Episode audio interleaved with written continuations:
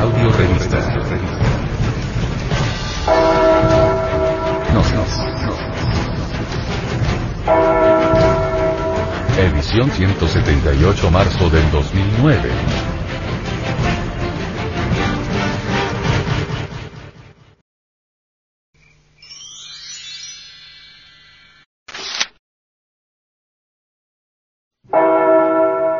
Sexología. Amor y sexo. Dios es amor, y su amor crea, y vuelve nuevamente a crear. Las palabras deliciosas del amor conducen al beso ardiente de la adoración.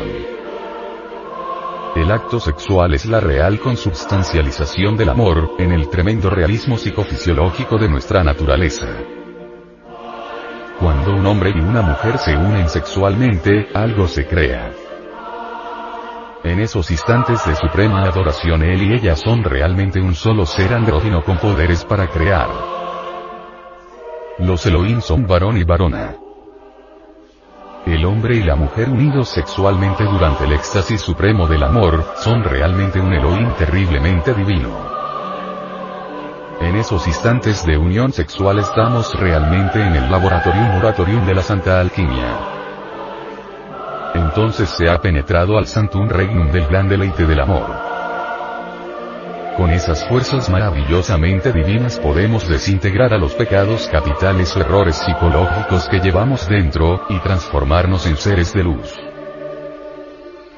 Solo el amor puede transformarnos. Conforme el acto sexual se prolonga, a medida que aumentan las caricias deliciosas del éxtasis adorable, se siente una voluptuosidad espiritual encantadora. Así, nos cargamos de electricidad y magnetismo, terribles fuerzas cósmicas se acumulan en el fondo del alma, centellean los plexos nerviosos del cuerpo natural nombrado por Pablo de Tarso, que es el famoso cuerpo astral. Las fuerzas misteriosas de la Gran Madre Cósmica circulan por todos los canales de nuestro organismo. El beso ardiente, las caricias íntimas, se transforman en notas milagrosas que resuenan conmovedoras entre el aura del universo. No tenemos cómo explicar aquellos momentos de gozo supremo se agita el fuego divinal, se avivan los fuegos del corazón y centellean llenos de majestad en la frente de los seres unidos sexualmente, los rayos terribles del Padre, tal como Miguel Ángel los plasmara en su Moisés. Si el hombre y la mujer saben retirarse antes del espasmo o del orgasmo, si tuvieran en esos momentos de gozo delicioso fuerza de voluntad para dominar al ego animal, al yo de la lujuria, y si luego se retirasen del acto sin derramar el semen, ni dentro de la matriz, ni fuera de ella, ni por los lados, ni en ninguna parte, habrían realizado un acto de suprasexualidad, eso es lo que se llama en la India, Sahaja Maituna. Con el Sahaja Maituna podemos retener toda esa luz maravillosa, todas esas corrientes cósmicas, todos esos poderes divinos. Entonces se despierta el fuego sagrado del Espíritu Santo en nosotros, y nos convertimos en auténticos seres humanos. Pero cuando derramamos el Enseninis, las corrientes cósmicas se funden entre las corrientes universales y penetran en el alma de los dos seres, la luz sanguinolenta de la lujuria, que son fuerzas descabelladas, ese es el magnetismo fatal.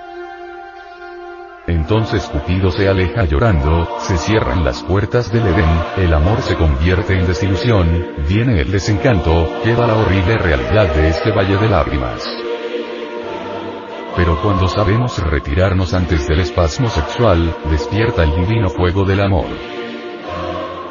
La cábala judía nos habla de la novena esfera. La novena esfera de la cábala es el sexo.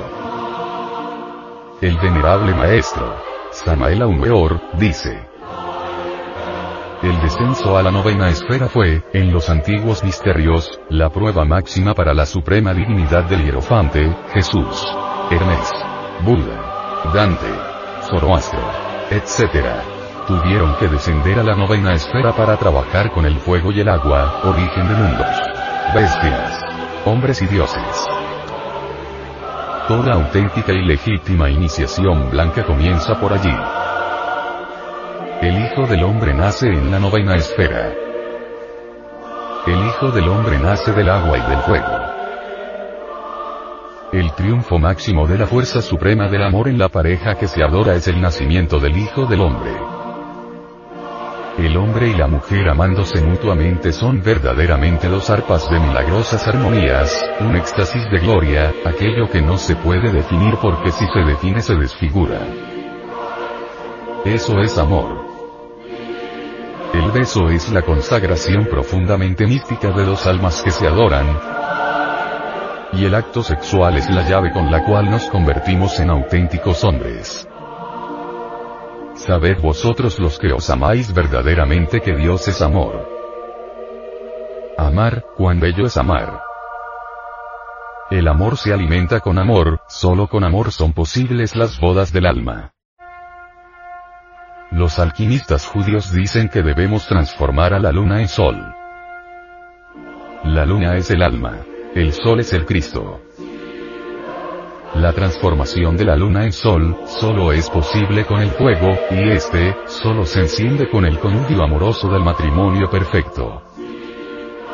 Un matrimonio perfecto es la unión de dos seres, uno que ama más, y otro que ama mejor.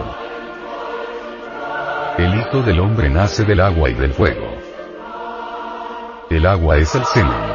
El fuego es el espíritu. El acto sexual es muy terrible. Con justa razón dice el Apocalipsis. El que venciere le haré columna del templo de mi Dios, y no saldrá más de allí. Infortunadamente, que muchas parejas se casan por pura pasión carnal y después de cierto tiempo, como es natural, viene el hastío, el cansancio, el amor se aleja, o mejor dicho, no necesita alejarse de allí, porque allí no estaba, allí no resplandecía esa luz inefable. Decimos más bien que lo que se aleja de allí es esa apariencia de amor, con la cual se disfraza el ansia de fornicar. Allí se aleja el hombre formicario, que es aquel que le gusta derramar el enseninis, ya satisfecho y desilusionado. Nuevas ilusiones pasionales le sonríen por la calle y el castillo de ese falso hogar matrimonial se derrumba como castillo de naipes. No confundas hombre enamorado, el amor con la pasión. Fijaos muy bien si tu amada te pertenece el espíritu. Fíjate bien si eres capaz de amarla con toda la pureza de un místico, con toda la exaltación de un Francisco de Asís, o con toda la poesía de un auténtico poeta. El hogar es sagrado, no lo profanes con el vicio repugnante de la fornicación. El hogar es santo. Santifiquemos los hogares cumpliendo con el sexto mandamiento de la ley de Dios. No fornicar. Algunos médicos afirman que las hormonas vitalizadoras y conservadoras son la base de la vida, y luego se contradice en la forma más estúpida hablando contra la fuerza sexual, diciéndole a la humanidad que se debe perder esa sustancia trascendental. ¿Cómo es posible semejante adefesio? Sencillamente, lo que tratan ciertos galenos es de defender la fornicación, por la sencilla razón de que ellos la practican y se aferran a sus instintos bestiales, y así de esta manera dañan a sus semejantes con sus inescrupulosos consejos. La Biblia nos enseña el camino de todas las conquistas con ese mandamiento que está escrito en las tablas de la ley y que dice, no fornicar. Esto quiere decir que debemos aprender a manejar nuestra energía sexual.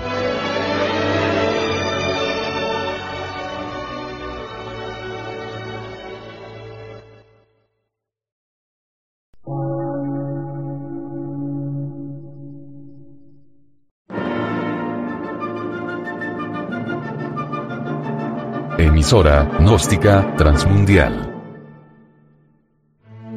por una nueva civilización y una nueva cultura, sobre la faz de la Tierra.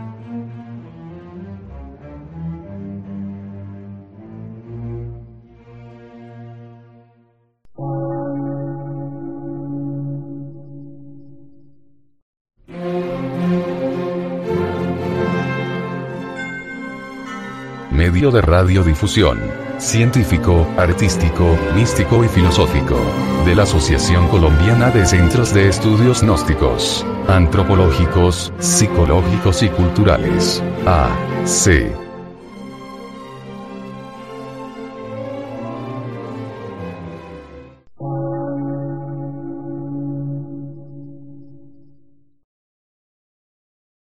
Lectura en movimiento. Difusión sin fronteras.